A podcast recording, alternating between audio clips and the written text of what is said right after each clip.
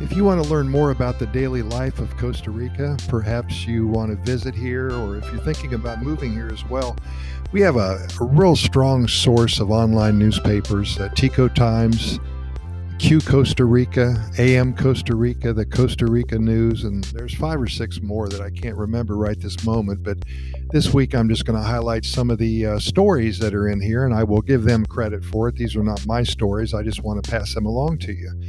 And in uh, December of 2020, just uh, what, four or five months ago, the Tico Times had an article in there. It said, What are the best places to visit in Costa Rica in 2021? So I want to read it to you. Costa Rica is a Latin American Denmark, at least judging by the happiness index. Namely, for many years, and so in 2021, the people of Costa Rica have been declared the happiest in Latin America. Costa Rica lies between two great glasses of water, they say, the Pacific Ocean on one side and the Caribbean Sea on the other. It has incredible amounts of biodiversity, and in addition to beautiful flora and fauna, beaches and volcanoes attract many tourists. Also, the country has a warm climate, as you know. Agriculture and exports are also important to Costa Rica a country that abolished the military back in 1949 and diverted all of the money to health and education. Costa Rica, of course, translated from Spanish means rich coast. We all know that. And it's also one of the favorite places where residents from the United States retire. Imagine soft white sand stands under your feet, blinding blue green waters, and unforgettable views. Diving, surfing, hanging out on the beach, or just relaxing in your resort spa while playing your favorite game at the Jackpot City Online Casino. a little blurb in there for one of those online casinos, huh? Costa Rica does not disappoint.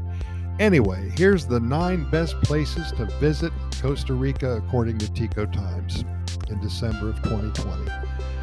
First is Arenal Volcano National Park. For walkers and nature lovers, until recently, Arenal volcano was one of the most active volcanoes in the region. While it's now less eruptive, Arenal keeps its iconic conical shape. The height of the volcano is 1,670 meters above sea level.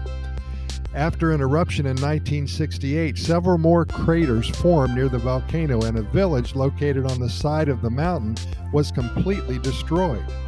Currently, scientists periodically record volcanic activity.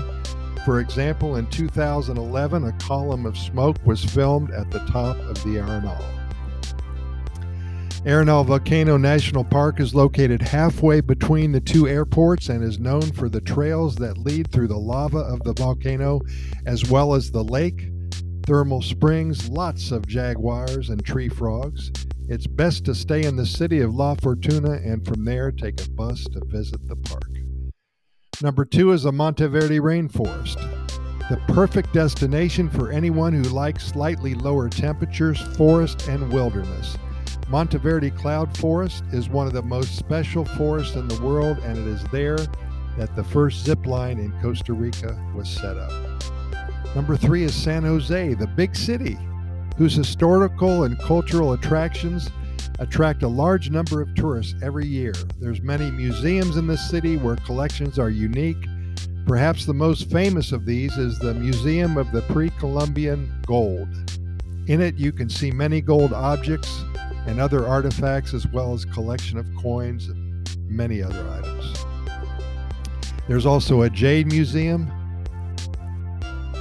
and the city also houses the Museum of uh, Philanthropy, the Museum of Form, Spaces, and Sounds, the Museum of Dr. Rafael Angel Calderon Guardia, who was the president of the country between 1940 and 1944, the Museum of Photography, the Museum of the History of Penitentiary Institutions, and the Museum of Forensic Science.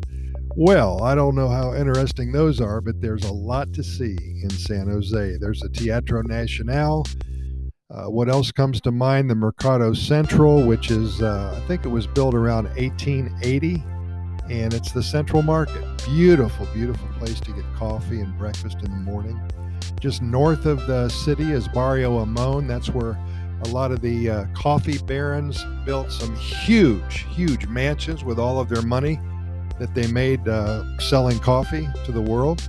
So San Jose is a must see. Number four is Manuel Antonio in the Quepos area.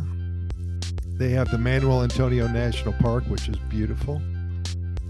Uh, Buena Vista Lodge in Guanacaste. It's in the middle of the jungle.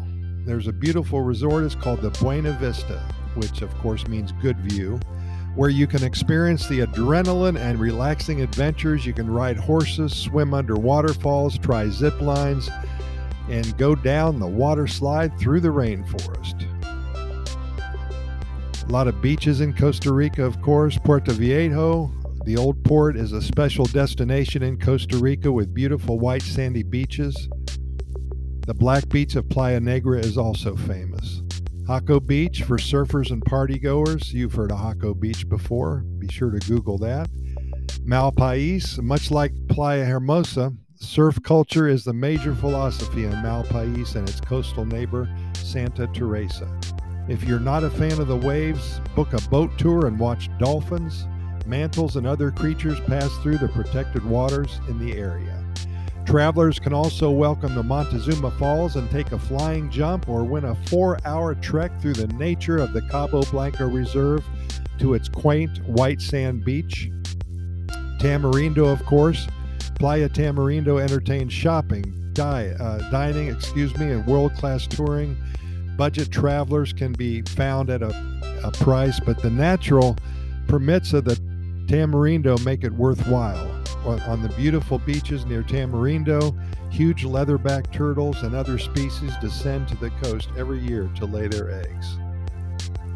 Uh, they also talk about the final words. If you ask tourists why they go to Costa Rica, the nature of the country will surely take one of the first places on their list of answers.